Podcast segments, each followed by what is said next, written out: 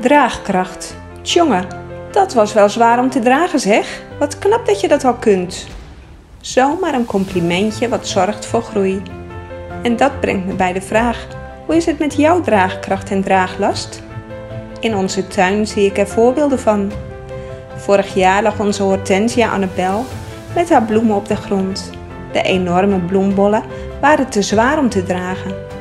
En dat had ik kunnen voorkomen. Daarom heb ik nu in het voorjaar, voordat hij begon te groeien, gaas in de grond geplaatst. Zodat de ranke stelen daar later tijdens de bloei steun aan zullen hebben. Onze klimroos bloeit er vrolijk op los, maar heeft wel steun nodig van de schutting.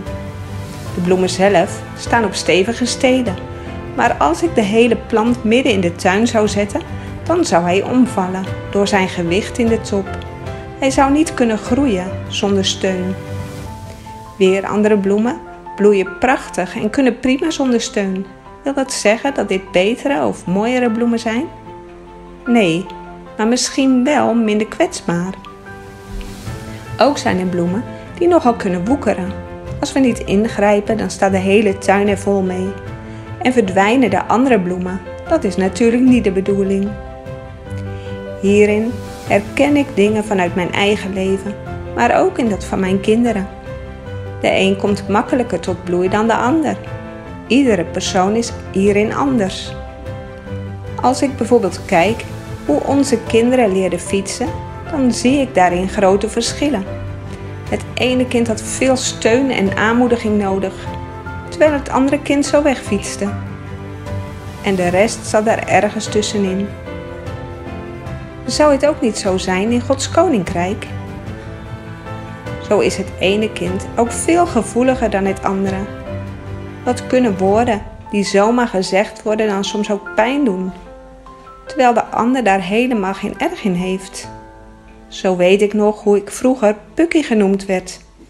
Ik vond het nooit erg, omdat ik dacht dat ze me zo noemde omdat ik niet zo groot was.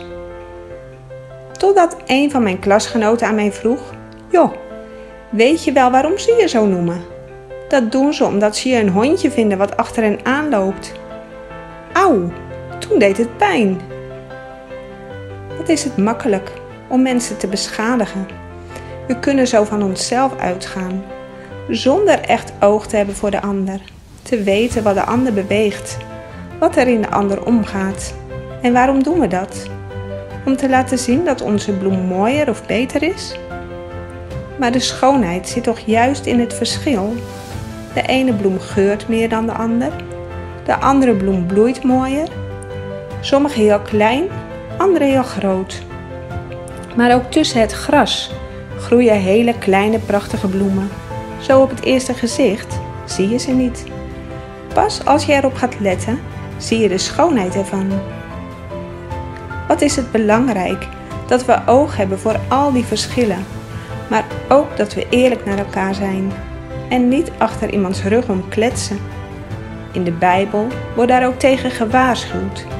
In Spreuken 18, vers 8 lezen we dat als we roddelen, we daarmee iemand kunnen verwonden tot in het diepst van zijn of haar hart.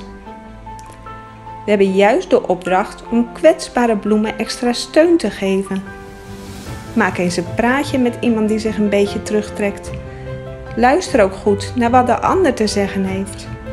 Moedig iemand aan om te groeien. Oordeel niet over een ander, maar wees bewogen. Dit moet ik ook tegen mezelf zeggen.